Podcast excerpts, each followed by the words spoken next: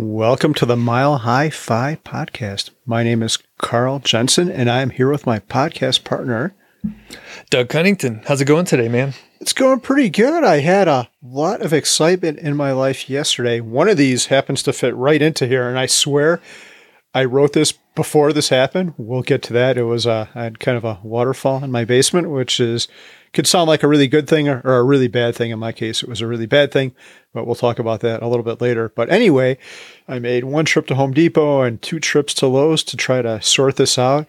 And on my trip to Home Depot, I'm driving there and there's cop cars everywhere, like probably five of them and an animal control vehicle. I'm like, holy shit, what's going on here? Like the whole Longmont police force is is right here. Someone must have done something very bad. And I look up and there's a huge bear running across the road. I'm like, oh my God. Like it's one of those things where you, you don't want to believe your mind. Like that's a dog. Nope, that's an actual bear. That's a black bear. And it's the biggest bear I've black bear I've ever seen in my life. I, I saw a grizzly once in Montana and that was bigger, but this was like right there. There's a bear like 50 feet away from me, just running across the road. And I, I actually felt kind of bad for the bear because it's like a million cops trying to, I don't know what they were going to do to it. I assume they're going to try to stun it, maybe capture it and drop it back off in the, in the mountains and away from the garbage it was probably trying to get at. But uh, yeah, Bear, I don't know where you are now, but I, I hope you're doing okay, big guy or girl.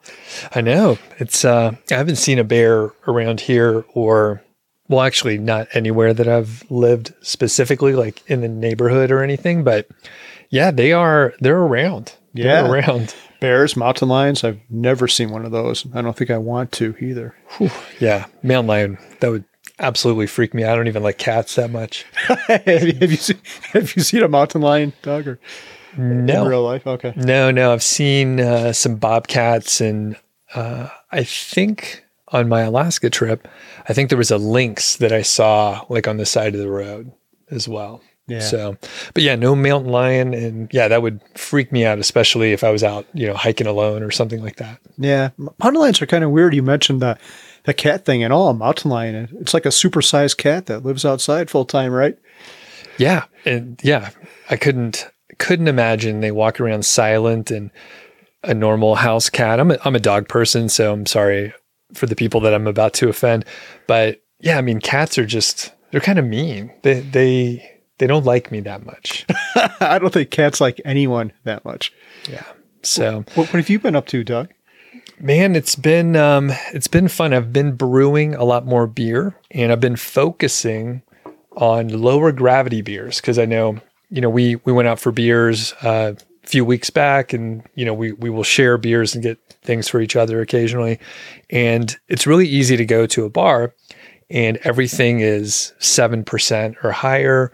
Sometimes the, the beers that I, we want to try, they're like 12%. And that kind of wrecks your day. You can't have that many of those. And it's just a little too much. So I've been focusing on 4% beers or so. And you could drink a couple more of them. They still have a lot of flavor and it's starting to get warm here. It's actually very hot in Longmont these days. This week it's supposed to be in the 90s for most of the week. And when it's hot, a cold beer is nice. And if you're drinking a 10 percenter, you're going to have a rough time. And I know that from experience. So these 4% beers are going to be very welcome. And um, yeah, I'm excited to get some of them on tap. Yeah, I can't wait to try one, Doug. Uh, one other thing I've noticed about the lower alcohol beers is a lot of them just taste really good. It's some breweries aren't successful. It's hard to hide a lot of alcohol in a beer. So if you've got an 8 or 10%, that can alter the taste of the beer. But 4%, a lot of those are probably the better, best tasting beers I've ever had. Yeah. I'm sure yours will be one too, Doug. No pressure. Thanks. Yeah. I think they're going to be all right. They're cool. pretty good. Yeah. Cool. Yeah. So today we're talking about some life hacks. And I know some people get they just have a reaction when they when it's like, oh yeah, we have some life hacks for you. So how do you how do you feel about life hacks?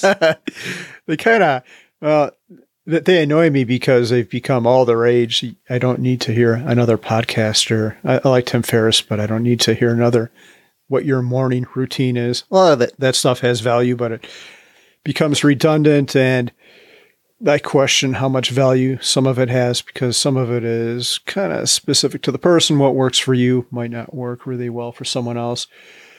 But and this episode is going to be what we found. So some of what we say might not work, but uh, I'm I'm looking at my list here, and a lot of these came from just wanting to become a better person. So a lot of life hacks are about trying to make your time more efficient and or make your life more efficient, and there's a lot of value around that. Uh, but I want to become a resilient person who's confident and good around other people. So that's where my life hacks are coming from. Doug, your list might be, yeah, Doug. So Doug, your list is going to be a little bit different. Mine's, I guess, centered on laziness in a lot of ways. When I when I peel it back, I'm like, ah, I just don't want to be hassled, and I phrase them so that they look like productivity, but really I'm lazy and I don't want to be hassled. So, and I have a feeling that you're probably the same way, right? You don't want to be hassled. And I mean, you don't, we don't seem lazy because we are productive people, but I mean, if you had the chance, right, you're just going to sit around a little bit and you want to be lazy. I don't know. Maybe it's just me. Yeah. Well, there's a fine line between lazy and using your time efficiently. Because if you use your time efficiently, you have more opportunity to be lazy. And I don't know what the definition of lazy is. Like, I don't really watch any TV. So lazy to me is probably uh, going into the pool. We happen to have a house with a pool, which is nice now that the hot weather is here, or being able to read some brainless fiction, or maybe just being able to take a walk. So that's my definition of lazy, but by being more efficient with my time, I have more of an opportunity to that. I don't know if you're at home watching I Love Lucy reruns. Is that your definition of lazy Doug? Or I don't know what kind of TV you think I watch, but uh, not I Love Lucy. But we actually watch quite a bit of uh, like streaming stuff. So I'm surprised, and I thought, oh, I'd feel bad for watching so much, but it's enjoyable. It's a way to sort of tune out. And I do appreciate the sort of, I try to make myself feel better by saying it's sort of a cultural reference um, for certain things. And, you know, there's some storytelling. I also try and trick myself and say, hey, there, I'm going to learn how to tell stories better by watching, you know, dumb TV shows, which yeah. may or may not help. I don't know. No, no, I think you just hit on a, a good point and it might have just left my head before I even got it out. But yeah, I guess that's kind of the, what annoys me about some of these life hacks. Some of them make it seem like you have to use every moment of your life, like trying to optimize this so you can do this, so you can build this business, or so you can do this and this and squeeze every minute out of the day. But there's nothing wrong with trying to be more efficient so you can watch some fucking TV show. We've yeah. been watching like Schitt's Creek, so we do watch TV. We don't watch no TV. We're not we're not one of those people say, "Oh, I don't have a TV in my house." So we do watch it, just probably not as much yeah. as most people, and I enjoy it. Yeah, yeah, and I guess before we get into it, I think I realized when I was researching and thinking about what my quote life hacks are. we sound stupid just saying it, but yeah, what my life hacks are. There, I, I spend a lot of time working in the corporate world and like building a business at the same time, burning the candle at both ends, and you know, I'm going to get into some of this stuff, but working really, really hard. And I am now at a spot where I can relax a little bit.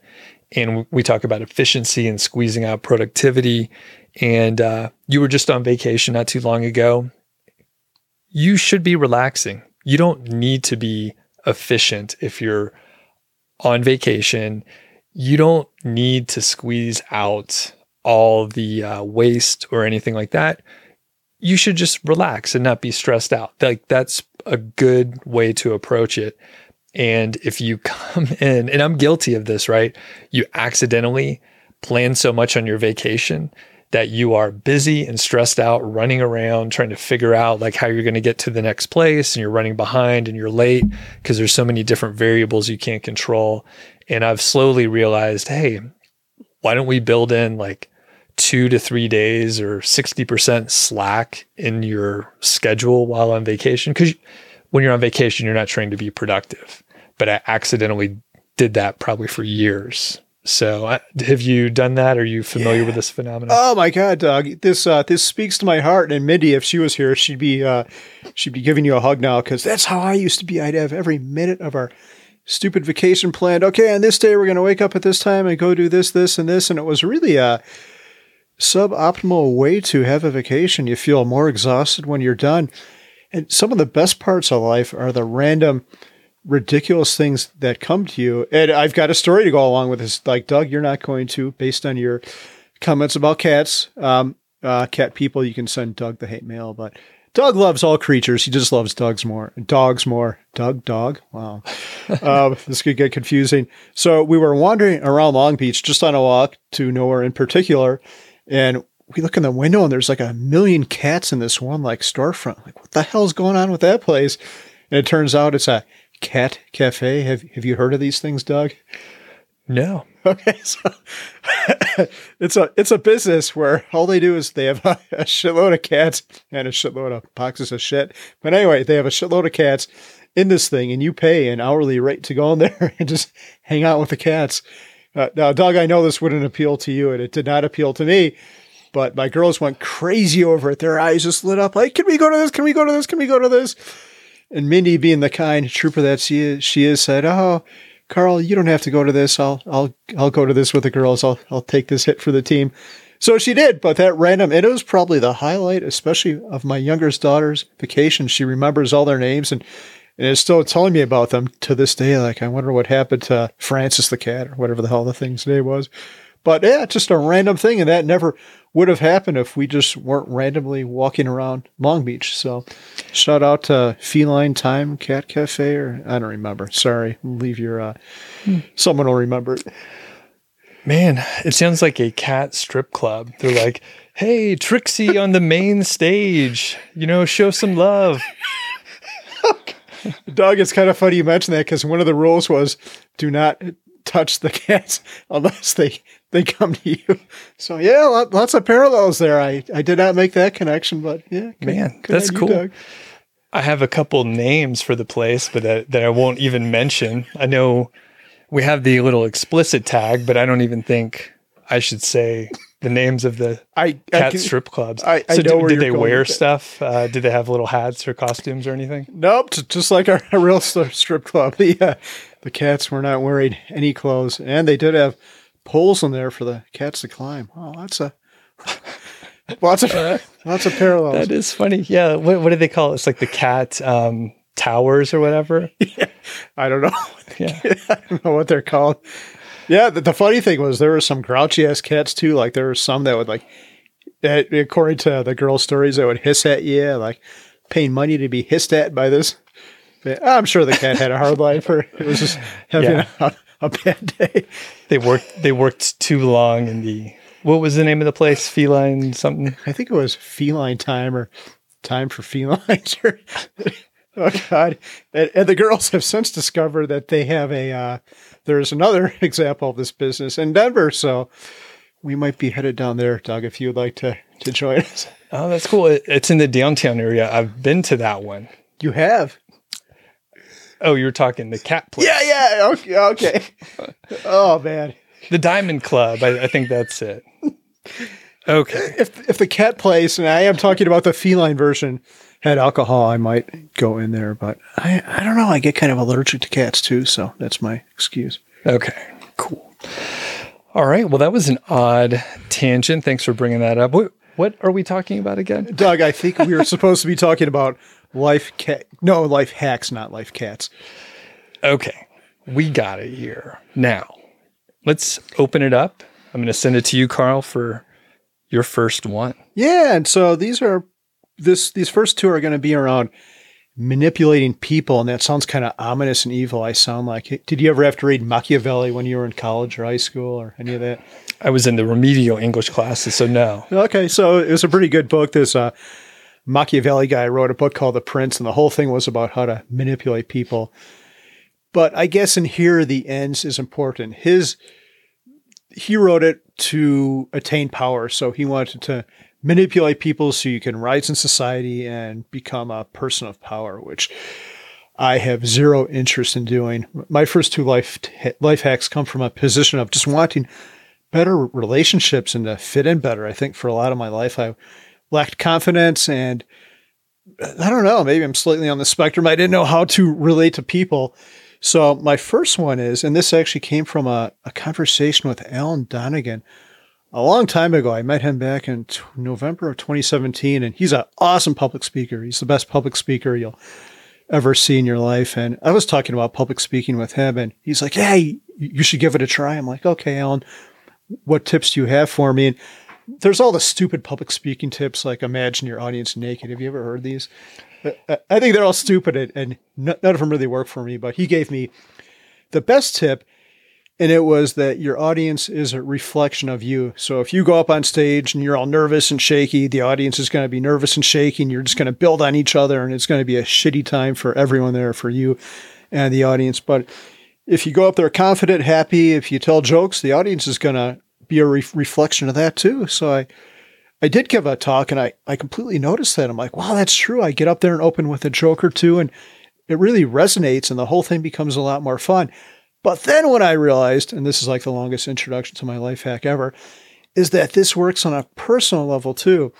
If you go up to people and your posture is poor and you're not making good eye contact, which I still struggle with, Doug, uh, it reflects on people, and people don't really want to to talk to you. Uh, so, what I eventually came to is even if you're not confident, act like you are. Fake it till you make it, because people are going to react to you different. They're going to accept is the wrong word, but they're going to respect you and they're going to want to be your friend if you emulate confidence. And there's a fine line between being confident and being an asshole. So don't cross that line. You have to be open to other people's opinions and be like that. But just, uh, yeah, look look people in the eye, stand up straight, uh, be able to make good conversation, be confident, and you'll see this quickly does make you more confident because people react better to you and then you think better of yourself. So, yeah, be, be confident even if you aren't.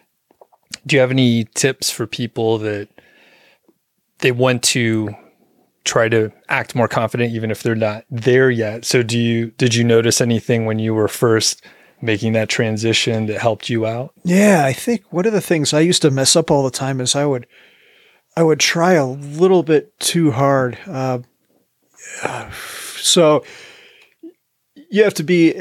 I don't like self promotion, and, and I don't like talking about myself much. But I found the most confident people and the people who do it best really have a good balance where they'll ask the other person uh, deep, insightful questions about themselves and make the other person feel good, but they're not afraid to volunteer information about themselves and talk about themselves for even a couple minutes.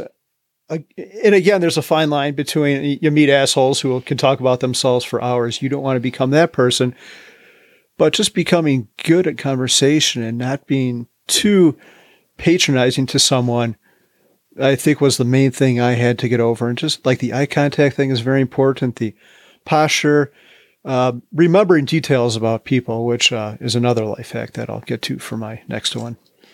Very good. Yeah, that's uh, I, I mean, I don't know if you still struggle with it, but yeah, with the confidence uh, coming up, you know, through high school, I wasn't as handsome as I am now. Now I intimidate people. I mean, I think you were intimidated when I first met you because of my charming and uh, good looks and everything, right?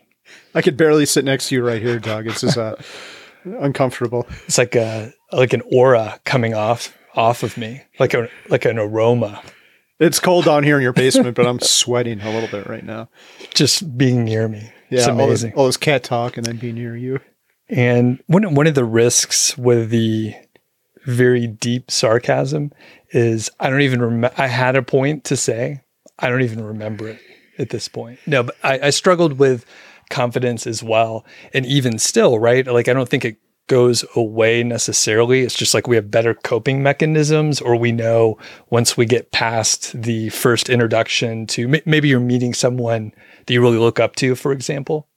And then once you get past a little bit, like we probably feel better. We know we're going to be okay. We've done it and failed a few times and then we know we're not going to spiral out of control or anything like that. So yeah i mean if anyone is struggling with confidence especially if you're like meeting people that um like you really again look up to or maybe you followed them online or something like that because i'm just imagining like conferences and stuff where you do meet people and it's like a s- sort of celebrity. So could be a little rough, especially if you're in a different situation. Or let's say you're just like in a brand new spot where you don't know anyone either, where you have to like establish those early relationships. You don't have any friends or know anyone there. So it could be tough. It could be tough. Yeah, you know, I've got one other quick thing to say about this. Sorry, Doug, but this came from the uh, the Tim Urban Wait But Why post about I think it's called Taming the Inner Mammoth or something like that. But the truth is, most people don't really give a shit about you. Most people are self centered. So you're in there with a new conversation with someone, and all you're worried about is what they're thinking about you. But the truth is, they're probably not thinking about you. They're thinking the exact same thing. They're wondering what you're thinking about them. And once you realize that, it takes a lot of the pressure off. You realize that you're not the center of the world, that people don't give a shit about what you're doing. Everyone, he's even got a little cartoon on there where he said, This is what you're this is what you envision the world to be. And it's got a little stick figure guy in there, and all these people are just staring at him. And then he's like, what the world is really like. And the same stick figure guy is standing in the middle, and everyone's looking at their phones. So when you know that, it's it's liberating and lets you be more of your true, authentic self and less self conscious. So read that post. It's great. We'll put it in the show notes. Very good. Anything else with the the confidence angle? No, I want to hear about your first one, Doug. So mine is definitely in the productivity zone. My first couple are productivity related. So I, like many people, don't love emails. I get a lot of emails and I did, you know, with a corporate job and batching your emails is a great way to just be a little bit more productive. One of the issues with constantly monitoring your email or back when I had the corporate job, Outlook would be open and you're you know, I would get probably between 100 and 200 emails a day. Most of them are, you know, no action needed. Some are automated emails. But if you look at your email every time you get a new one, you're interrupted constantly and you just can't get things done. And with, you know, knowledge work or coding or the things that a lot of a lot of us are doing, if you're distracted every few minutes, your productivity goes down and you feel busy all the time. In fact, I don't do a good job with this because it's very easy for me to just leave the inbox open because I do need to go back and like reference emails to do some of the work that I need to do. But I'll see a new email come in and just tend to it it may only take a minute or two. And there's different productivity methods where people will say, hey, if it takes under two minutes, go ahead and do it. Well, you're fucked if you get a new thing every three or four minutes. If it takes 90 seconds, like that took up your whole day. Yep. Like the math doesn't work. And I think perhaps before emails, getting things done is from getting things done, which I haven't read the book, but I'm loosely familiar with the um, with the concepts. But if it takes under two minutes, but you, you're under a constant flow of that, it's not going to work out. So anyway, batching emails is a great way to do it, and it's very helpful for me when I actually do it. This it's difficult to do, even if I know and I'm giving the advice. Hey, batch your emails is probably going to help you out. You know, check your email every whatever three hours or once a day or whatever works for your work schedule. But if if you can do it, you will feel much better. You send out the emails a lot more quickly, and then you're able to do the probably much more important work that's not email related in those windows of time that you've you know you've built you know three hours. You can work straight without having to answer so many emails. So doug i know you use a tool to help you out with it. Can you tell the audience what the tool is? I use uh, boomerang it's called Boomerang, and you can do a couple things. One, you can delay sending out an email, which uh, is helpful because sometimes you send out an email and then you may get one or two back. Let's say there's a few people on the thread and everyone replies back. So you send out one email, and five minutes later, you have five additional emails. That's going to make you even more stressed out. So you can delay sending. To, you know, a few hours later or overnight or something like that. You can also pause your inbox so it won't sync. And then you can do the work that you need to do, but you won't get those additional inputs, or you could send out emails and you're not going to see the new ones come in, that sort of thing. There's a couple other options, but those are the the main things that I like with uh, Boomerang. Okay. How often? So, do you set it to pause your emails and do you automate that? Like, do you just get emails like at noon and five, or what is your routine if you do do that? And do you ever cheat on it if you do that? I, I am constantly cheating. So, I don't use those functions enough. And I, I literally am doing the opposite of the advice that I just gave. So part of it is like I'm saying it out loud. So hopefully I'll do a better job. But ideally, yeah, it would be great. And this is what I did at work. I, I wouldn't have my inbox sync all the time. I would schedule a time, say like 1130, like I'm going to check it out before lunch. So if I, if there's something urgent, I could take care of it. If not, I can check it out later. So I would, you know, maybe sync up at like 1130 and then like 330, something like that. Uh, for me, batching emails in the afternoon is great because a lot of times it's just like quick responses. And i mean that's another another point. It's okay to have shorter responses. I think de- depending on where i was working or what i was doing and the context and all that i would maybe write back much more thoughtful responses that were longer and a lot more i don't know just a lot more uh, context in there. But now I a lot of times I'll reply back with uh, one or two sentences, like literally the minimum amount of writing that I could do, and just like get an answer back and just like yeah get done with it. Okay, I like what you said. That last part that resonates with me a little bit. I so I've got the blog, and sometimes readers will send me questions, and sometimes I'd spend like an hour typing a response. It would be like this multi-paragraph thing. I reread it. I don't like errors, so I reread the thing and send this to them. They'd ask me for my thoughts on index funds or something like that. I'd send this big long thing back to him and I get a response back like three weeks later, like, thanks. We're like, really? So now what I do is I'm very short too. And then if I find someone is engaged and they really want the information, and then maybe I'll spend the time doing that. But uh, some new person that I don't know, like, no, I'm not going to mm-hmm. take a ton of time if I know they don't really care that much either. So. Yeah. Yep, and uh, yeah, I think that's a that's about it with emails. I mean, it's uh, whether you are working online or you you have a corporate job. I mean, you may have some other obligations and constraints, and if you get an email from your boss, you probably need to reply back pretty quick. But I mean, I think if you can compartmentalize well and schedule it, then your productivity is probably going to go up. Cool. What's the longest you've gone in like the last five years without checking email? Like, have you ever gone 24 hours without checking email? Uh, it's probably probably the 24, 36 hour range, something like that. The road trip to Alaska from Colorado, we were driving through the middle of nowhere in Canada, and you can get um, some cell phone signal and some data, but I didn't pay for a data plan. So I knew that that was going to force me to not be able to sync my email or anything.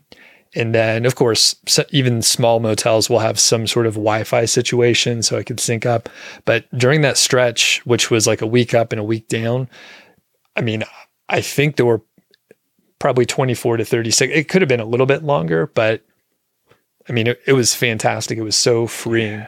What's the longest you've gone recently? I don't think I've gone 24 hours in the past five years where I'm very bad at it. And I think as humans we're bad about it. I was thinking about a friend who's in Hawaii now, and he had he had an autoresponder on saying, "Yeah, if I don't get a if you don't get a quick response from me, it's because I'm out enjoying the island, and so I'll get back to you in the next couple weeks." And then I got a response like five minutes after I sent it. I'm like, "Oh, I wish I would have actually gotten the response a couple weeks later." And who knows, maybe it was just the timing of the whole thing, but it made me a little bit sad. And I realized it's an issue with me too, because I check it all the freaking time. Probably less now than I used to, but still multiple times per day. And why do you need to do that? It's just a distraction. You get sucked down some rabbit hole that it would be much more efficient to just batch it, like you said. Yeah. And I think so. We have some trips coming up. You and I are going to some conferences and stuff. And in fact, we're going to be going to uh, Austin for um, FinCon. Yeah. And I have some other stuff in September, and I am pretty sure I'm going to take September off. So that will actually be a time where I may revert back to what I did when I traveled to Alaska and give my VA my phone number and like, hey, you take care of anything. If uh, something very bad happens, the servers, uh, you know, melt down or whatever, they catch on fire, you can give me a call and then I can work on some stuff. But otherwise, it could be a great thing just to say, hey, you know what, I'm I'm not checking email. I am uh, I'm taking a break from email. You'll hear back me back from me in a few weeks um, if it's important, and if it's not, you may not hear back from me. Email me again in a couple weeks when I am back. Cool. And if you happen to be at FinCon in September, we'll probably have some Mile High Fi t-shirts. That's on my bucket list, and maybe that mesh tank top that we talked about too. The the Oh, green yeah. neon mesh tank top with your face on the front of it, Doug. Yeah, it's gonna be it- epic. We I, I don't remember about my face being on the front of it, but we could work. We can work on it. I'm in, maybe in, I'm in the front. You're in the back or Yeah, something. so- yeah, something like that, or both, depending on what option they want. Okay. That one would get negative takers, but yeah. Well, I think we're gonna have to wear it around, and people will say, "Where did you get that shirt? I really want that." I don't think there's any amount of money in the world I could be paid to wear something like that around. Actually, there is an amount, but it would be significant at this point. All right. Well, we can take bids. So if anyone has a bid for seeing Carl in a mesh uh, tank tank top, how how short is it? I was thinking of like one that at least exposed your midriff, which, oh god, there's so many things wrong with that. Maybe we'll get these made and go to the cat cafe. Yeah, we can we can open our own cat cafe. It'll be uh, it'll be dogs though. Or middle-aged dudes in mesh tank tops. I think I think it's a, a different place that you're thinking of. Yeah. Okay. So again, what was this episode about? What, what are we even talking about? Okay. So I'm I'm kicking it over to you. Kicking it over to you for the next one. okay, so I'm going to go to my next one, and I have to tell you a little story about this one too. So, actually, this story is much shorter, but you always meet people and you introduce yourself, and uh, what a lot of people will say is, "Oh yeah, I'm uh, I'm bad with names." This just happened to me last week. Actually, I met someone. He's like, "Yeah, no, I'm bad with names. I can't remember your name. What is it?" And the truth, Doug, I might sound kind of snarky and mean here. Well, first, I'm going to ask you a question. Are you bad with names, Doug? Or? I am I am not awesome these days. Just in general. I'm not awesome these days. And I'll let you finish your point and I'll pepper on some other stuff. So not great these days. Okay. So, uh, Doug, I'm going to say that you're you're a little bit full of shit, and I, I don't think anyone is really bad with names. It's just that we're not making the effort. We don't care enough to make the effort, and there's a a little bit of stress there. We're meeting someone new, and and there's that whole thing going on. But I don't think anyone is really bad with names. They're just not making the effort to remember the name at the time they meet someone. So. what are the things I've tried to do, and this came, I think it came from that. Do you ever read that Dale Carnegie book, How to Win Friends and Influence People? Mm-hmm. So one of the main points he makes in there is people want to feel important, and one of the ways to influence people and to make friends is to make them feel important. So I make a really good point to remember every name. So I'll go to a conference and I'll see someone that I met like two years ago, and and they'll see me and they'll kind of be pointing at me, and I'll be like, "Oh, hi there, Jill or Matt." They'll be like, "Wow, you remembered my name! Like, can you please remind me of, of what your name is?" So that does two things for you the first thing it does is it makes them feel important. They made that much of an impact on me that I remembered their name. And and that's probably not true. I just remembered their face. Yeah, you know, usually I do remember stuff, but it makes them feel good. But the other thing it does is it kind of puts me in a little position of power. They're like, wow, he remembered my name and I don't remember his. So I feel a little bit bad about that. So it kind of makes the conversation a little bit easier and helps out with the confidence thing that I talked about in the last one. Now, how to actually remember names is a whole other um, thing. So, what I usually do is after I meet someone, I try to repeat their name back and back and forth to myself uh, a couple times, and maybe try to, uh, you know, I play games with it. Like I, I don't know, I probably didn't do this with you, Doug, and I'm trying to think of an example. I always think of, uh, no, I, I should have thought about one and put it in the show notes, but I'll think of some kind of funny thing around the person's name. Not making fun of them, but just a way for me to remember them. So I'll think of one before the show is over. So re- remember names and call people by their name to make them feel important. Awesome. I I agree with you. I don't put in enough thought and effort. And like you said, people can remember names. And I think it can be challenging if you do come to a say an event and a, in a dinner where maybe everyone knows each other and there's like 15 new people that is a lot of information to pull in but i was going to say we went to a little gathering over the weekend i met uh, i think eight new people and I remembered all of them after I sat and talked with everyone for a few minutes. But if you asked me like right away, I maybe wouldn't have been able to recall all of them. However, back when I was uh, younger, I I didn't start drinking until I was probably like 20 or so. I didn't drink in high school or anything like that. I was a good kid, you know, I was a really good kid, didn't drink. And then I would, st- I was starting to go to parties like once I graduated from high school. So I was going to places where people were uh, drinking quite a bit, but I, I wasn't. And I was just like, yeah, I don't drink. It's cool. And I was able to blow people away by remembering their names because I wasn't drunk or drinking. And I like really made an effort because if you're hanging around with a bunch of drunk people, what else are you going to do? And you're sober. So luckily I came over to the dark side. Um, but perhaps that's why I don't remember names as well. I don't know. Got it. So, yeah. Doug, I'm really curious to hear about your next one. I've got some thoughts around this. So, oh yeah. So again, this is pure productivity, and I say don't multitask. And in my old corporate job, it was sort of a, th- a thing that people said all the time. We'd be on a call, uh, we would ask a question, and someone would say, "Oh, can you repeat that?" I'm multitasking, and we would say. Uh, Sure. Yeah. We're going to go ahead and repeat the question. We would literally, they would sort of say it as kind of a badge of honor, sort of. And uh, it was very weird, very strange. And it got people out of paying attention. Sometimes it would be in two meetings at once, which makes no sense to me because they were just inefficient in both ways. What, what was that, Doug? exactly. If, if you're watching on video, I went and grabbed my phone and looked at it because the phone is the ultimate enemy of multitasking and probably one of the worst things ever invented. It is, um, yeah, it, it was amazing. And uh, other people will say, yeah, I'm, I'm multitasking and they, they're feeling like they're getting more done. And there's studies on this. I'm not going to cite them specifically, but basically, multitasking is one of the worst things you can do if you actually want to get something done.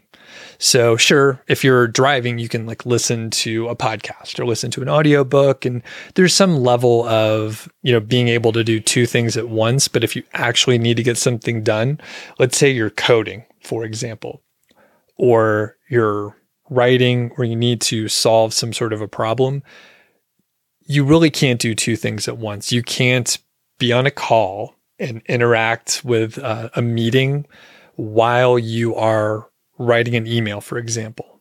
You can't pay attention to both. I know people potentially are saying, oh, well, I can do it. And I call bullshit on that. I mean, if you really want to get something done, you really just have to focus on the one thing. Perhaps you can do two things at once and you can kind of do them okay. But as someone who now works for myself, I know that if I am really focusing and I'm creating a course and I'm writing the outline and I have to write a script, it's going to take me like 10 times longer if I'm also bouncing around and like replying to emails while I'm trying to write the script. So I'm much better off to just block off the time. And I mean, the productivity difference the amount that you get done is amazing. You feel better. You're not as stressed out. So if you think you can multitask, you can. I'm sorry to be the one to break it to you.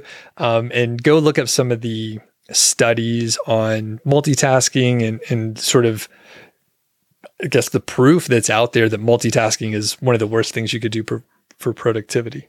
Yeah, it's so true, Doug. And it's not just for your productivity in the amount of time you spend, which will be more because you're distracted, but it's the quality of work too. If you're trying to do, you hinted at this a little bit. For me, I was thinking of when I'm trying to write something, if I'm distracted, you don't get into that really good state, which is rare and hard enough to get into in the first place. If you're distracted by anything, any chances of doing a really good quality job are just blown out of the water because your mind goes to the email and then any thought you had, you were getting to someplace good and poof, it's all gone.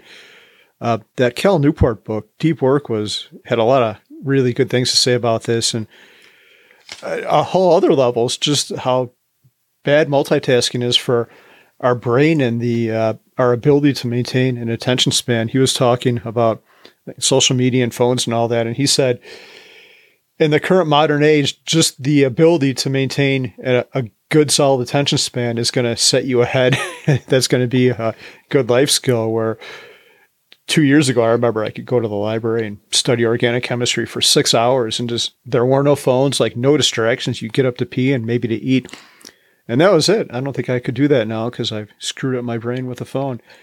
The the one thing I would also say, and you hinted at this, is I think there are some really good times to do it, but it's when you're doing something stupid like if I'm mowing the lawn, I'll put on my noise canceling headphones and listen to a podcast because why not just walk around with the lawnmower and do nothing where you can actually be doing something. But that's because one of the things you're doing is completely brainless and you can do it on autopilot. It might be like driving a car down a highway too. There's nothing wrong listening to an audiobook or or doing something like uh, what else would you do in a car? Probably not that much else, but there are certain examples for multitasking, but no, yeah, not really anything meaningful is going to be accomplished, uh, or no meaningful work is going to be successful if you're mm-hmm. trying to to multitask.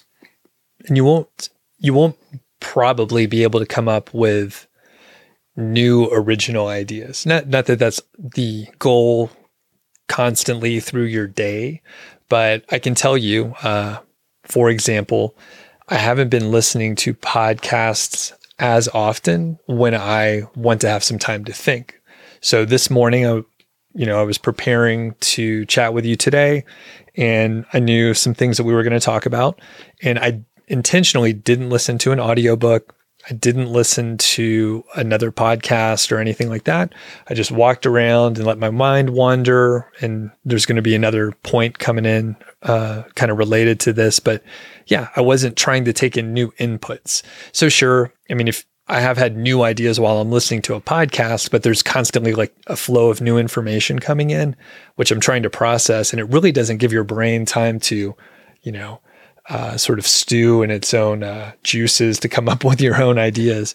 So, depending on what you're doing, you may want to zone out and not think about things and maybe listen to an audio book that tells a, a story like fiction. And then you're not actively thinking about the problem you're trying to solve or new ideas or anything like that, which is kind of good. I think the subconscious, I'm going way further uh, beyond what I know what I'm talking about, but your brain is working in the background as you're thinking about the non or the fiction book that you're uh, listening to because you're listening to the story, you're getting into it. So, anyway, this morning when I was walking around, knowing we were going to do an episode, I thought, oh, you know what? I just want to think about those a little bit. And I actually had so many other life hacks that I thought of. So I have another list of, you know, 10 more that we can do in the future. So anyway, don't multitask. That's the point. Yeah, there's a really good Stanford paper about this how your brain is most creative when you're bored and when you're walking too, when you're doing some mindless activity. But we'll put a link to that in the show notes. All right. What's next for you? Uh, the next one for me is minimize your reliance on others. And I have, a, as I alluded to in the introduction to this podcast, I have a good story to go around this that came up just yesterday. So, Colorado is dry and arid, and we probably shouldn't have lawns, but we do anyway and we'll have sprinkler systems. So I went to turn mine on for the first time of the year, and I could tell something wasn't working because I started hearing like ominous water sounds. And this is in my basement, by the way. It sounded kind of like a, a waterfall. And I do not have a waterfall in my basement. There are no water features in my basement besides the toilet, which isn't actually installed yet. So anyway, I'm like, what the hell's going on here? So I, I peek around and there's water coming out through a light fixture in the ceiling. Like, okay, this can't be good. I, I shut the water off. I eventually figured out that a pipe had burst over the winter time. And I was able to get everything fixed. It was a long, uh, semi stressful day. I got to see the bear as a result of it, three trips to the big box stores.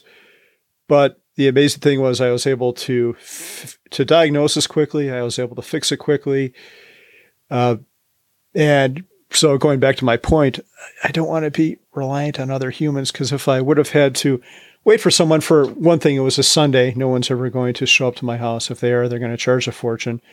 In Colorado, where labor is super expensive to begin with, if I would have paid someone to do all the work I had to do, fixing a pipe and uh, fixing parts of the sprinkler system, it probably would have cost me at least 500 bucks. And I had to give up a couple hours. Uh, the parts weren't that expensive. So I probably spent a couple hours and under $100 to get the whole thing fixed. And I've got the confidence that if something similar should go um, AWOL in the future, if I have a plumbing incident, I'll be able to I'll be able to fix it. I don't have to rely on other people. And when, when I have had to, it usually ends up in disappointment. Um, had a toilet clog up, and the guy came out on a Sunday. He's like, "This will be five hundred dollars." And if I would have been thinking about it, we could have just gone to a hotel and rented a rooter machine for like seventy five dollars, and I could have done it myself. So th- there's a lot of value in just trying to do as much as you can for yourself. And there's a fine line here too, because you shouldn't finish your basement if that's not the kind of work you do. So maybe this is more of something for emergency situations. If your car breaks down, you should know how to change the tire. If your washing machine breaks, you should maybe know how to do basic diagnostic uh, operations on it. Being able to use a multimeter is a is a great life skill. God, I got it. And Harbor Freight will used to give you one. They'd give you their coupon in the newspaper, yeah. and you get a free one, and it works just fine. I've used that thing probably ten times to diagnose various crap in my life. Um, I just used it like a month ago. And the great thing about all this is all these problems that can happen in your life is there's always a YouTube video. So you don't even have to know anything. You don't even have to know what the hell a multimeter is. The only thing you have to know how to do is vaguely spell it. Because even if you spell it incorrectly, Google will figure out what you're actually looking for and take you to the right video. It's just amazing that there's no reason why we can't try to do things our, ourselves. So because I was able to fix my situation, my, my grass won't die, although I almost wish it should. And I'll have saved probably about $400 from calling someone because uh, I know how to sweat copper, which isn't hard. There's a YouTube video for that. I was able to kill some mosquitoes with my blowtorch, which was kind of kind of fun and disturbing at the same time. But yeah, be reliant. I'm mm-hmm. trying to think if I have any other good things in my show notes. I, I have done a lot of work in my own house and saved a lot of money. But again, if you don't enjoy that type of thing, mm-hmm. maybe that's not for you. But you learn it every time you fix something. It makes you a little bit stronger and more resilient of a person. Mm-hmm when you were telling your story and you said the water was coming out the light fixture, it reminded me of the Three Stooges. Did you watch the Three Stooges when you were? I did. And well, they're crazy. Check out the Three Stooges. But I remember they were plumbers and they were just running pipe and they, they didn't know what they were doing. And yeah, water started coming out of the light fixtures. So that's immediately what I thought of. So Doug is calling me one of the. I'm the fourth stooge apparently at this point, or maybe the fifth one. I know there was a couple backup ones after uh, Curly died, right? Yeah, Shrimp, whatever his name was, but Shemp. Yeah, Shemp. Yeah. It's a good show. Solid, solid storytelling. A lot of slapstick. I, I mean, it's crazy. It's a crazy show. So I, I, I, think I've watched like all the episodes when I was a kid. It would come on like TBS or whatever. I would watch it. um, so okay, cool. I, yeah, I'm not as uh, handy around the house, but yes, it is fantastic to try to figure things out and solve those problems, especially over the weekend. And when we had our house in Bozeman, we had, um, well, the house must have been located on top of a spring or something because our crawl space flooded every year. And whenever whenever the snow melt would come through, it would just, I mean, it almost got to our furnace down there. So I did, I figured out how to take out the dead sump pump, put in a new one, run the pipe. The diameter of the pipe was too small. So I figured out how to do some, you know, s- simple things and like trudge around in the water down there, which saved who knows how much money, but it was, it was a rough, I mean, like I said, I think the little block we were on was a natural spring. When they built uh, the house on top of a swamp or something like that. I mean, it was in a neighborhood. A lot of them were just on slab, but a few of the houses had crawl spaces. So anyone with a crawl space like flooded, and people had hoses from their basement. Like just all, everyone flooded. There was nothing you could do. Ugh. Yeah. Water issues suck. I've been there, done that. I've had brown trout in my own basement, and I'm not talking about the fish. I'm talking about the uh, euph- euphemism for poop. not not pleasant. Wow. Yeah. I was like brown trout down there. All right. I didn't know that was the thing. I'm not a fisherman specifically. Not the kind you want to eat. All right. Is it back to me? It is back to you. Let's hear about your next one, Doug. So exercise, and I am not. I guess I'm I'm not training for anything. I was talking earlier um, about how I haven't been working out as as often or not lifting weights as much, but I pretty consistently since I was probably in high school or college have done some cardio and some you know light uh, weightlifting just in general. And I'm not you know trying to get really strong. I'm just trying to like get out. And it turns out I really enjoy it. It's just a habit of mine. And every morning, pretty much, I wake up, walk a few miles with the dog. And, you know, it could be like two or three. And, you know, if it's really terrible weather, I might not walk as far, but I'm at least getting a couple miles before I do any work. And it's fantastic. I feel great. I live in an area that I enjoy and I've talked about it so many times. You know, I like seeing the mountains out there. So if I'm walking around and I'm outside, I feel good. I see the mountains. It makes me happy. So if you can exercise and make that part of your part of the morning, I think it's probably, you know, good in the morning, at least for me. But if if you're not a morning person and maybe you want to work out a different time of day, that's cool. But I mean, there's obviously so many benefits from, you know, cardio, or lifting weights. As we're getting older, our muscles are just deteriorating and you have to do a little bit more just to like maintain and not decline. So, and again, I'm I'm not doing anything crazy. I'm not working out super hard. Occasionally, I'll think uh, maybe I should work out harder. Maybe I should run a little bit more or a little bit faster. But yeah, I'm just getting out there, maintaining, and I eat horrible food. Uh, honestly, I, I should eat much better, and I drink a lot but I exercise enough to sort of offset it. And there's some other components in there, but exercising, do it. Figure out what works for you. If you like to swim, you don't like to run, like just even if you're just walking around, that's awesome. Like just walk, that'll work. So you're saying if you cut out drinking, you could probably cut out your exercise too. Do you drink to exercise or exercise to drink?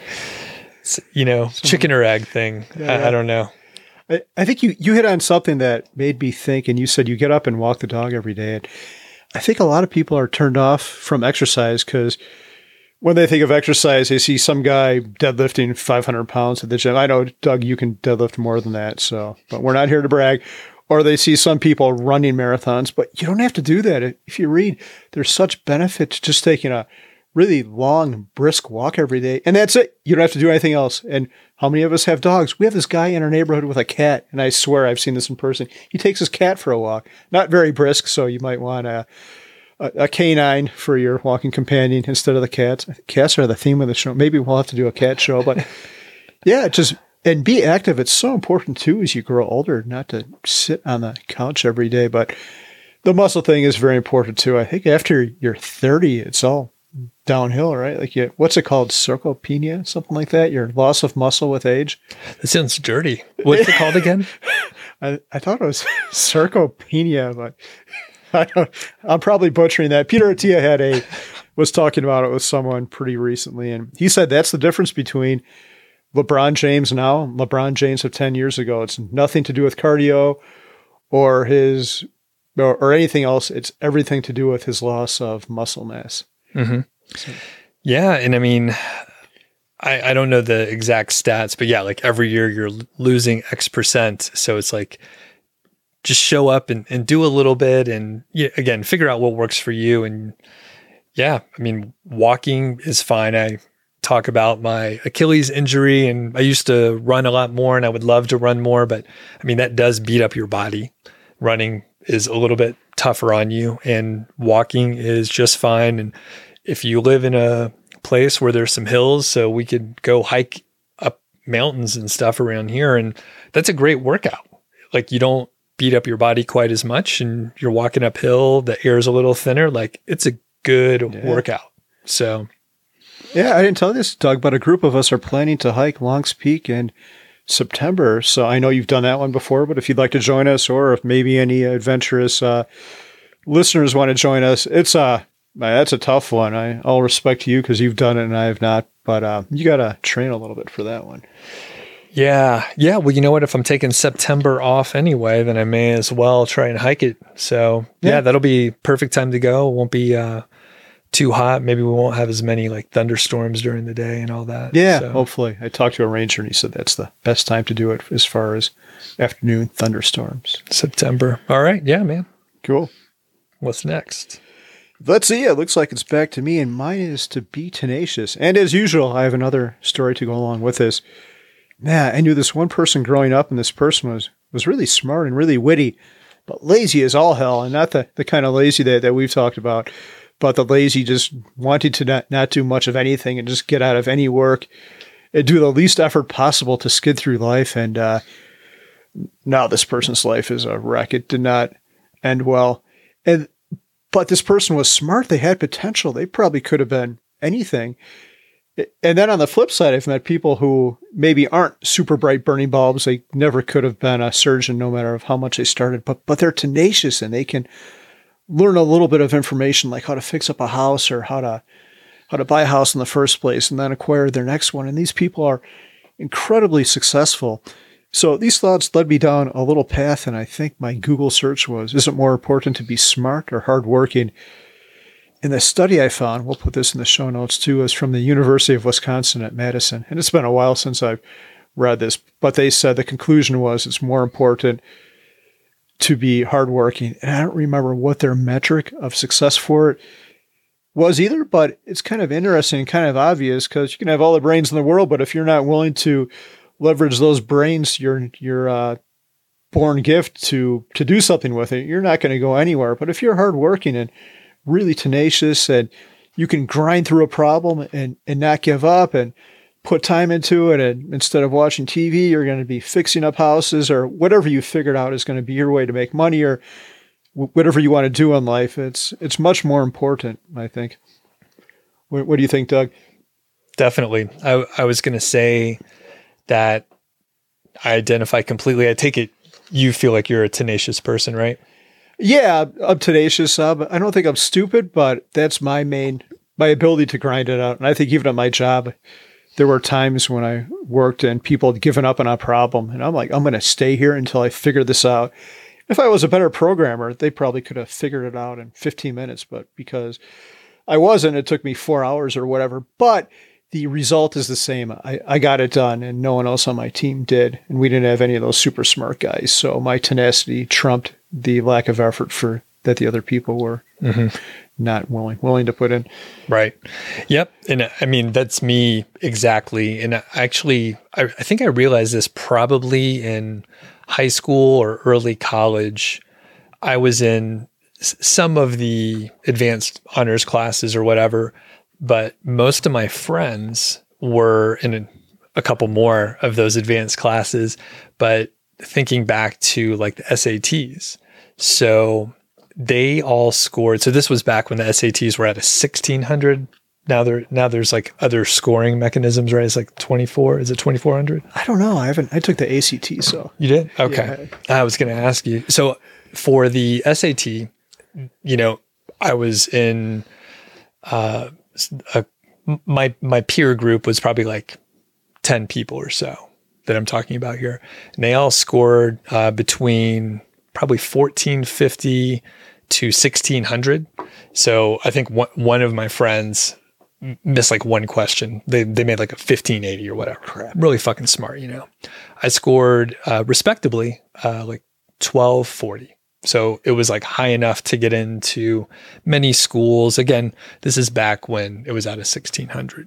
So I, I don't know the reference point for uh, the ACT because that's out of 30. Is that right? I think it was out of 36. 36. Um, okay. Yeah. So what did you score? I think I got a 30 on it.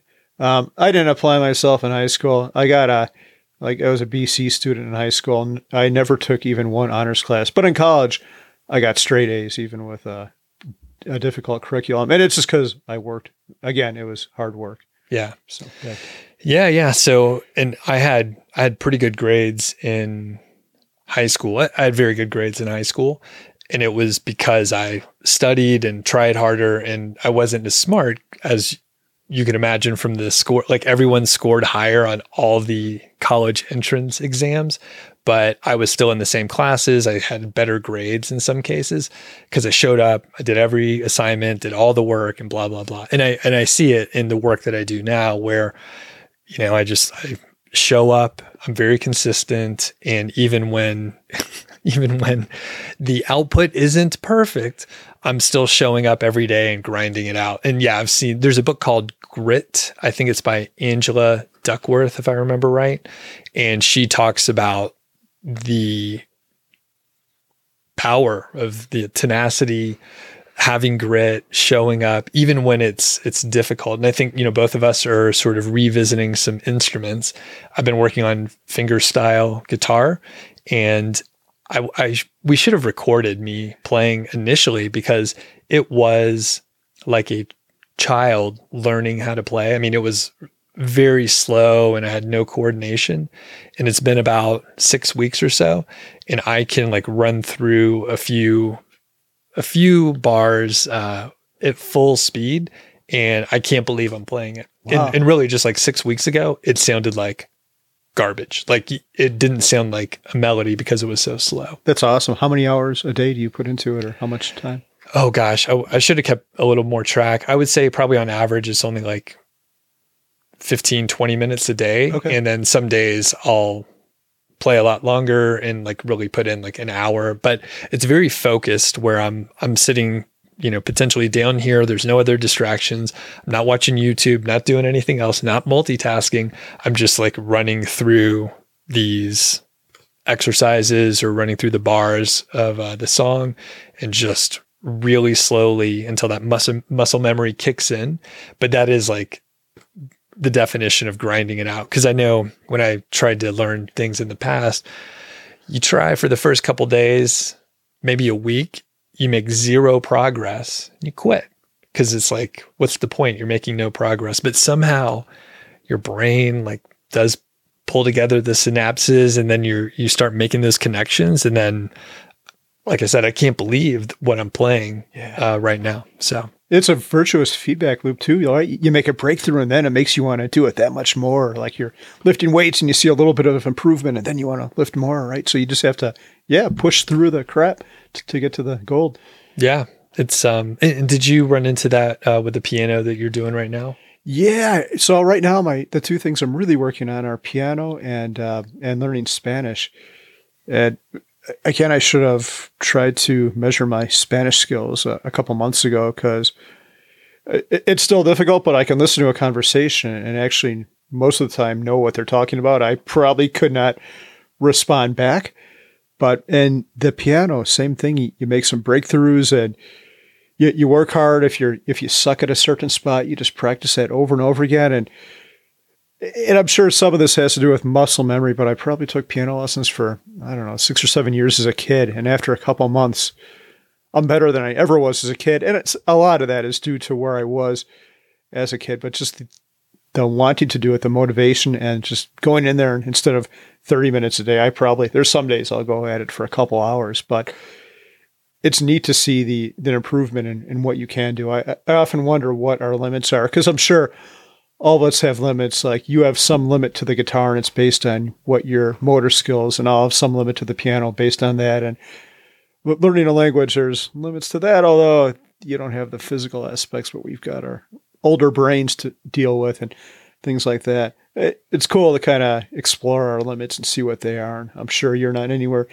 near your guitar limit. You're not uh, Yngwie. I'm trying to think of some good guitarists. Yngwie Malmsteen or Buckethead. You ever listen to that guy? Plays oh, yeah, like yeah. a million notes a second, and you, you probably never be, you will be, and I'll never be Chopin either. But I think we can get closer to it than we are now. Yeah, and we could probably be amazing. We'll probably never even get close to any sort of limit, and it's well, it's, it's slightly disappointing that we won't get close, but it's mm-hmm. like, oh man, we could do so much. And actually, we've we're fairly successful people.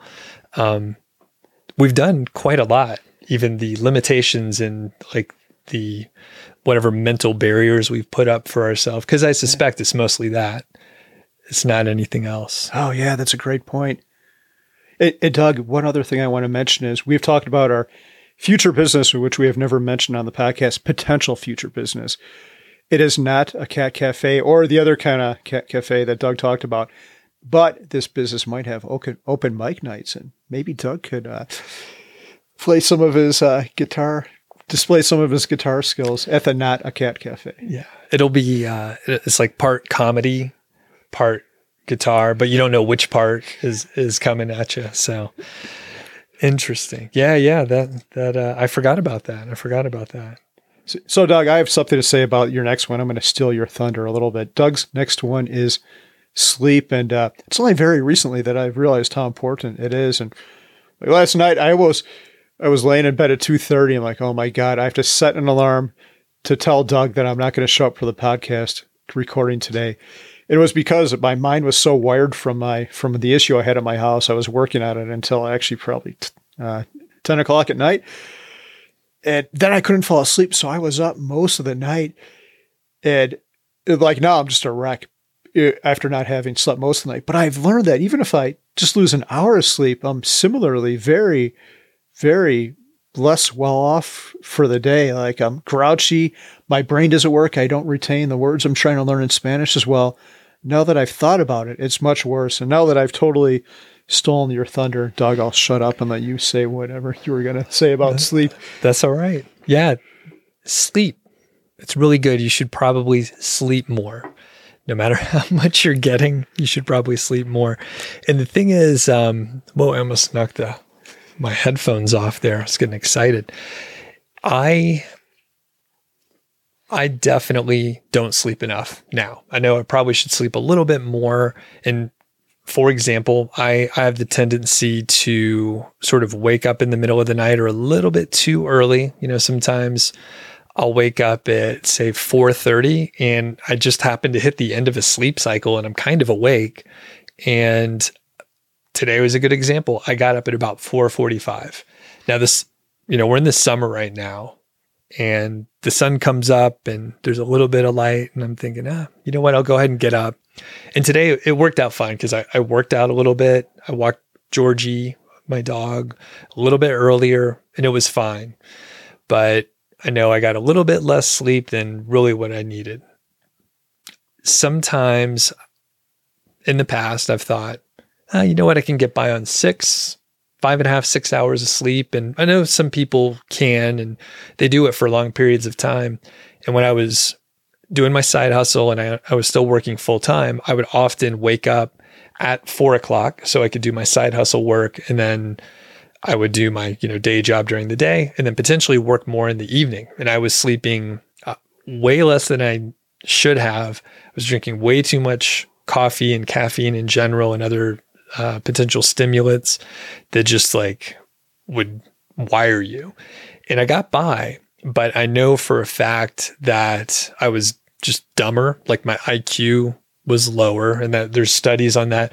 I'm really good at referencing studies that I have no uh, information on, but trust me, there's studies out there for like lack of sleep. And if you're at a sleep deficit, I think it's like, you know, 10, 15 points lower. And it just, it takes you longer to solve problems. It takes you longer to do things than if you were fresh. And I'm sure everyone can think of times where you were a little tired and it just took you longer to do a very simple thing. And you were maybe a little more stressed out just in general. So sleep more. It's just alarming, especially if you're going from like a sleep deficit and then all of a sudden you like catch up. Maybe you're sleeping, you know, over eight hours a night and you're just fresh. Like you'll probably find you feel better in general. Things won't stress you out. Like the traffic uh, issues that we have. You know, we go out there and we're like, oh, go faster. You know, you're sitting at stoplights or whatever.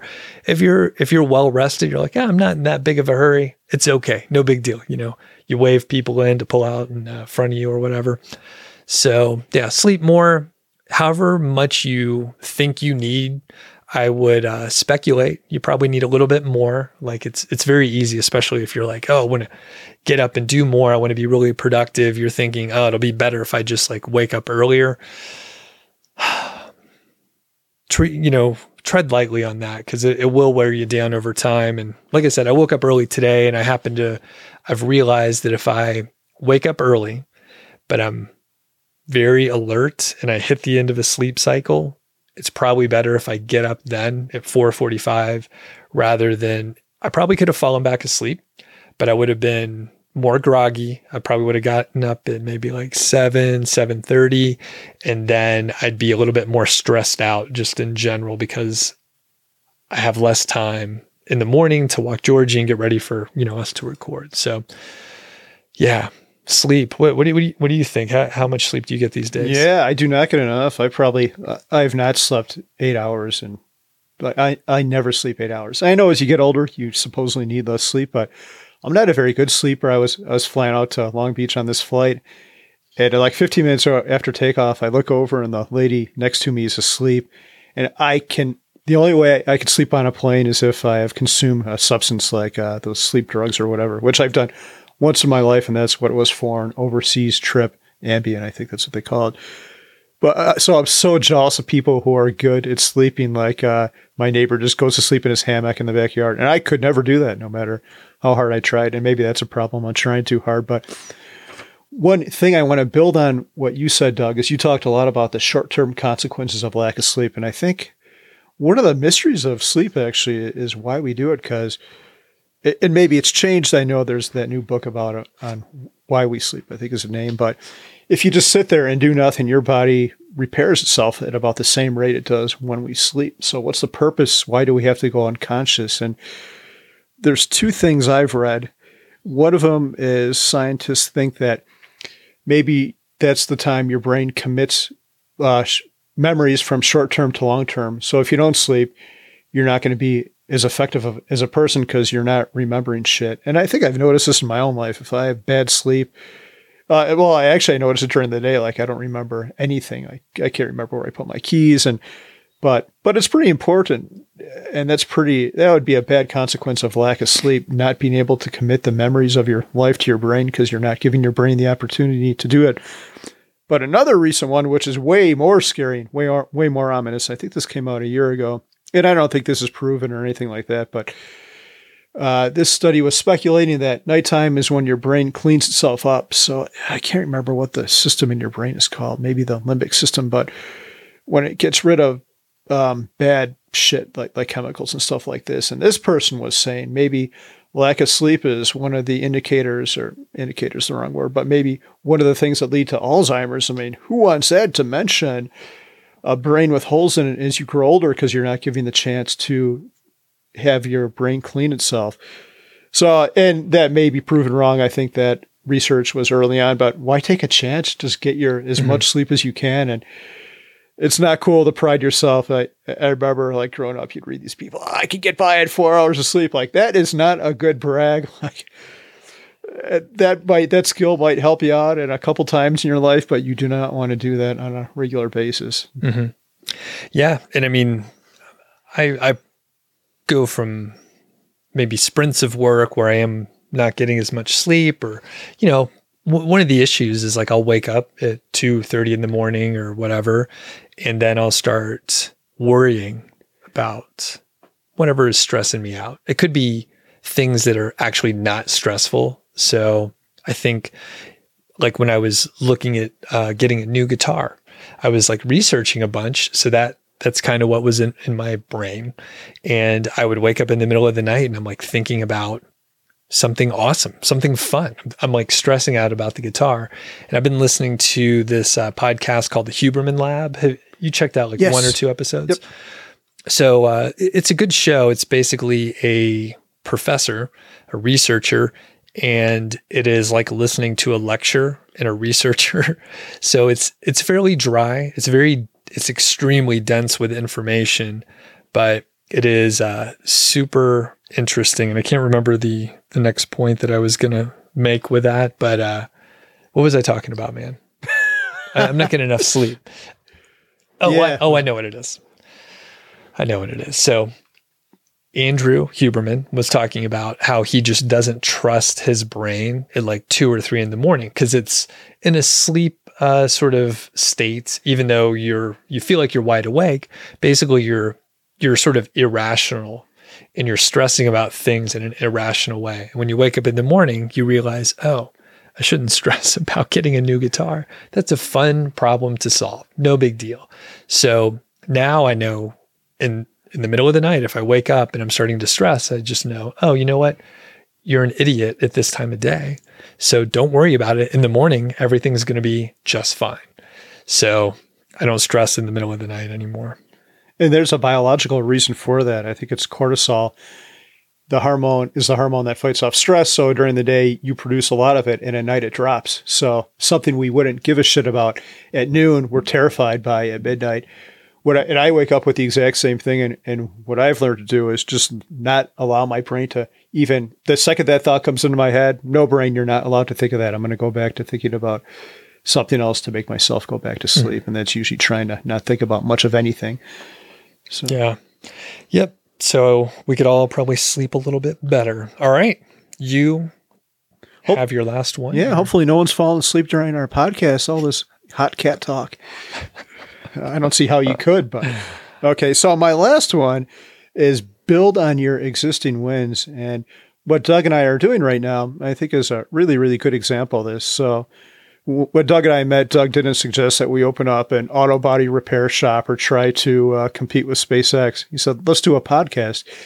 He had experience in podcasts. I already have a presence on the internet with my blog and social media that that we could leverage. So we didn't have to build this thing from ground zero with zero people. I could go to my audience and my email list and say, "Hey, email list, you've been reading my blog all this time. Here's a podcast." So we're starting at I don't know, probably months ahead of where the typical person had, maybe even a lot longer than that. It takes a while to build up an audience. We were able to to leverage friends. We were able to leverage JL Collins. And I think I looked at that YouTube video and we had over like 2,000 views for that one, which is great. JL helped us out a little bit that. But again, we're leveraging our existing strengths. We're not trying to build on something new. And I tried to think about other examples of this, maybe uh, stuff like sports or hobbies. Uh, whenever you start something completely new, you're starting from, uh, again, the very base. Uh, I would say don't try to do that in life if you can avoid it. If you're a programmer and want to a change, maybe try to learn a new programming language instead of trying to uh, take a whole new direction in whatever you want to do with your life or your work. Um, yeah, I had a better example of it, which I can't quite remember. Like Doug probably wouldn't want to open a cat cafe. He's not as fond as cats as he is of dogs, and uh, he's never run a, a brick and mortar business, so that would not be in his wheelhouse. But if we do open one, and we've talked about it, it would be around some of our strengths, which uh, we'll talk about at a future episode if it comes to fruition. So, yeah. Yeah, and that's um, an awesome point. I was going to say I have a couple of examples. So I started my blog first, and then I started a podcast. Not this one, a different one. And then I started working on YouTube. And the the thing is, if I would have tried to do kind of I'm tying a couple things together here, but like if I would have tried to do all of those at one time, it would have been like way too many new things, but I layered on a new skill each time. And now we're like taking advantage of the fact that I, you know, worked on a podcast in the past and by the time we started doing this, I had like over 200 episodes out. So it was kind of nice to like layer on top and it's ne- each one of those was not too much of a stretch from what I was doing before. So yeah, great point. And I mean, to your point, we we skipped ahead like many months, maybe a year or two. Like if we were scar- starting from scratch, just because we both had followings that we could, um, you know, point our our uh, sort of crew and our community towards um, this new project that we're working on. So it's been awesome. Cool. Doug, we're at your last one. All right. I snuck in two, so I won't harp on it too much. I'll try not to. So, stress reduction. And stress reduction is uh, super important, especially if we're looking at happiness. And I think a lot of our topics do end up centering around happiness in some capacity. So I have two of them. One is removing negatives and generally inconveniences versus adding new positives. So I, I think I actually heard Pete, Mr. Money Mustache, mentioned this on the Tim Ferriss podcast. That's the first place I heard it mentioned, I think. And Pete's point was you're probably going to get more happiness. You're going to be a you know better person overall if you can remove some negatives versus like trying to add to it. So I think I hope you'll have a couple or at least an example. And the thing that I noted very specifically for my life is when I stopped commuting and basically having a day job. I really didn't that was a huge negative in my point or in my life. And I commuted to work, which we've talked about me not enjoying traffic very much. I was wearing clothes that I didn't enjoy wearing very much. So it was like, I mean, I, lived in Georgia. It was hot and humid, and I don't like hot weather. And I was wearing like an undershirt and then a button up shirt, and you had to get them dry cleaned. And then I was wearing pants. And if you don't like wearing pants, like a lot of people, if you're listening to this, you can't see Carl's wearing like Daisy Dukes or something. But the people, the people on YouTube, I mean, you you can see how short his shorts are, and he's doing the basic instinct um, leg cross thing here. So we did re- we did rehearse this, and it's it's turning out worse than I thought. Actually, much more graphic than I thought. So, and anyway, if you don't like wearing pants, you know you can r- remove them like Carl, Carl has done. and then, uh, but the point is, when I stopped commuting, when I stopped wearing, you know, clothes that made me hot, which is such a small thing. It's like, grow the fuck up, dude. Like wear, wear like business casual clothes. But I was like going through airports and stuff. Airports are, they're, they're awful from a temperature perspective because you go from like ice cold in one spot to like super hot in another one. And it's just a, a, little much if you're wearing, like, like I said, the business casual stuff. So just removing those things again, which I imagine someone should have said, grow the fuck up, dude. Like that's what you got to do. Um, it just it wasn't working that great for me and those were fantastic to remove versus right so let's say i had the ability to get a great job that paid more. And that seems to be like adding a positive, great salary. But I had to move to a city that I didn't enjoy. And maybe I had to commute both ways. And that would be super unhappy. So the whole point is if you can remove negatives, figure out what they are for you specifically, and then you'll probably extract more happiness from those and be less stressed out. Huh. Yeah, that's a really good one, Doug. I, wish I had more time to think about it. So having a, I, I never, I don't remember that from the Tim Ferriss episode. I'm sure it was in there. I probably hadn't slept well the night before I listened to it. But yeah, I guess I've got two examples, and one is people. Uh, some people I realize, and not that they're necessarily bad, just they weren't adding value to my life, and that might sound like kind of an asshole statement. But if someone's you know, like you ever meet people who are just constantly negative and mm-hmm they're depressing to be around and their their mindset probably isn't healthy. I don't really want to to to be around people like that now. That I had a recent example of of someone like that. Uh, yeah, just uh, focusing on trauma and all the terrible things that this person had perceived had happened to. I mean, they probably were terrible. Like it, this person definitely had some trauma, but just living in in the past. Uh, instead of looking forward to everything that's gone right and everything that that will go right. So removing negative people from um, life has has been good. Uh, some people like, why am I still talking to this person? Well, just because I went to high school with them. It's not a valid reason. They have to be justifying their existence and and their value in my life. Uh, the other one I thought of is stupid decisions, and this one um, you actually know about because before I would debate any kind of any kind of financial decision. So if I was starving at the airport, like, like there's no way I'm paying ten dollars f- for the burrito or whatever. And Mindy and I were flying back, and I don't know if I've ever done this before, but we bought a, a beer at the airport, and it was expensive. But I still kind of feel a little bit sour about it now, which is kind of which is going to go against my point. But just not wasting brain power on decisions that don't matter if it's not gonna at this point and it's not i'm not saying this is for everyone if you're struggling you should not buy the $10 burrito you should have thought ahead and packed the sandwich and that's probably what i should have done as well but just spending time on meaningful things instead of wasting uh, valuable brain power on stuff like this. Uh, my in laws will probably never listen to this podcast, but if, if they do, this will be funny. Their number one concern in life, and I don't know how much money they have, but I don't think it's insubstantial.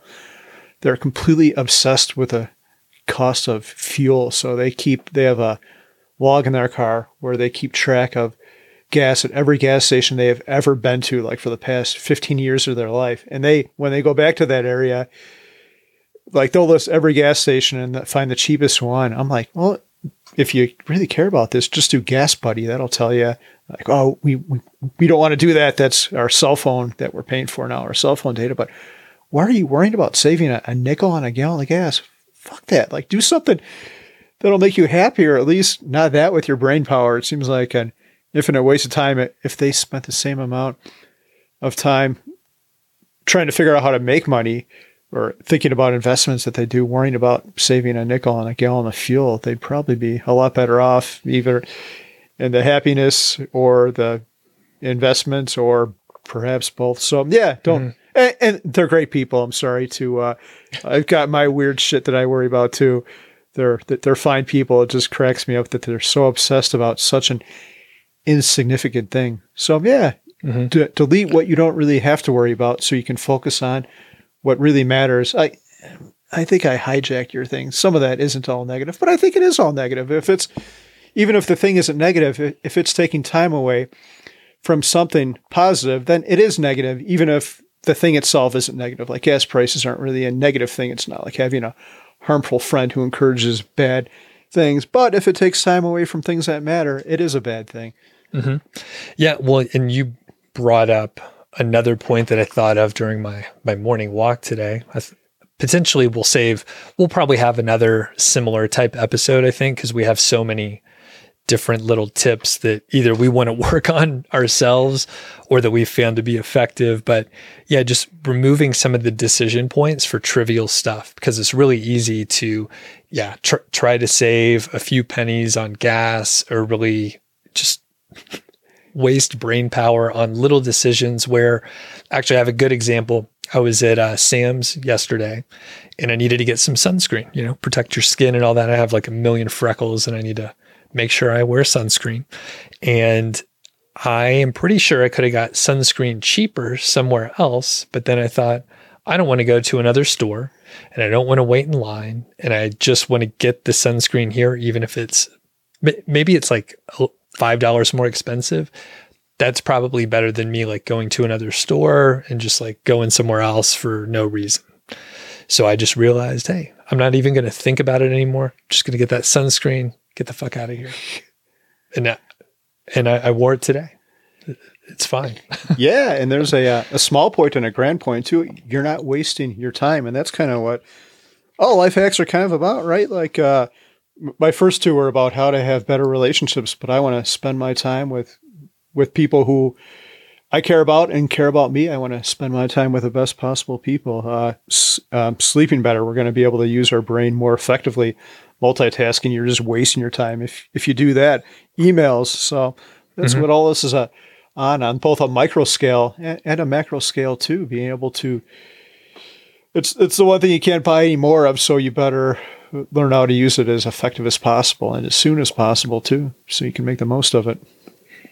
All right. Before we wrap it up, I have one more on the stress reduction. I, I cheated and, and put two in this area if you do get stressed out, which I, I do occasionally, it sounds like you hit these points as well. If I'm just sort of freaking out and like maybe getting a little overwhelmed, I will just do a brain dump, maybe journal and whatever mechanism you want to do, but you literally can just get like piece of paper and just write out the things that you're worried about. Some people will form this into a list and then maybe put a little narrative, but usually once you get it out on paper, is not so bad. And then you realize, oh, well, some of those points are actually stupid and I could just get rid of them. or you realize, okay, well, we could solve this with um, a little more time and effort, or maybe you realize, I don't want to, um, you know, rewire the light fixture that had water pouring through it. I'm going to hire an electrician because I don't have the time or the materials or whatever, and someone else can solve that problem. You can outsource things, but yeah, the brain dump is so effective, especially if you're feeling overwhelmed. And I'm not one to. I deal with stress pretty well. I think just generally, fairly calm, and I know some people will have a potentially anxiety attacks or panic attack type situations where they just freak out.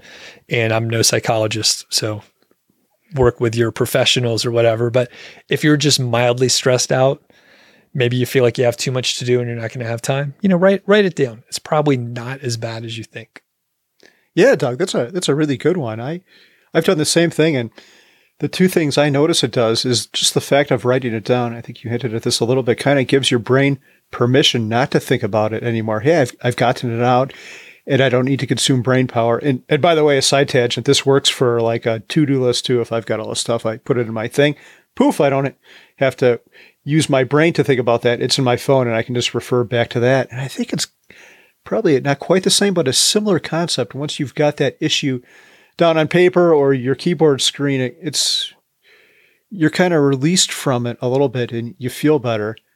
But then I think the other thing is just the act of writing it often causes you to think about it. And when you think about most situations, they're not as bad as they could be.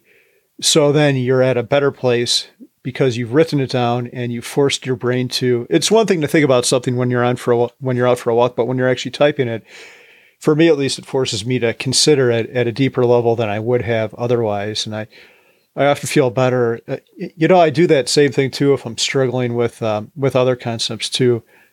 Um, and I really find it works like a financial thing. I'll start writing it out, maybe even turn it into a blog post. And I often find I'm at a different place by the time I'm done with it, and often unexpected than when I started. So yeah, that that's a that's a great one, Doug.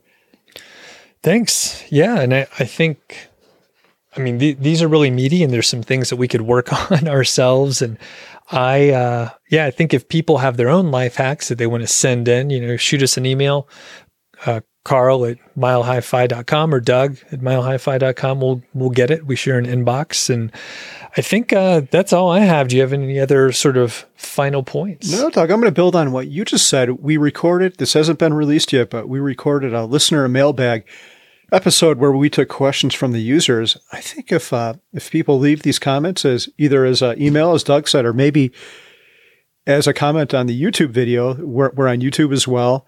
Maybe we could build an episode around that. Uh, life hacks suggested from the readers or, or, other bloggers or other media folks. If you're out there, we'll, we'll give you a shout out, but that'd be awesome. Um, Doug, I had another idea. I'm going to circle back to where we started, but I've got a proposition for you. and I got to tell you, I'm half serious with this one. I think it would be uh, it'd be YouTube gold. If I could contact the Cat Cafe, the actual Cat Cafe, not the other establishment you were talking about, although that that would be even more interesting. If I could contact the Cat Cafe and reserve their spot for 45 minutes would you be willing to record a video, uh, uh, the podcast, what we're doing now, from the Cat Cafe? We'll we'll see what we can do. Yeah. Do do they have uh, they have food there? Maybe they have some kind of tuna fish or some kind of fancy feast. Nine lives. Yeah, I'm, you know what? I'm down. Let's do it. Let's uh let's go down there. Doug one life hack is putting yourself in uncomfortable situations. Get out of that comfort circle and get into the cat circle. Yeah, I, I mean that is it expands what you think you can do.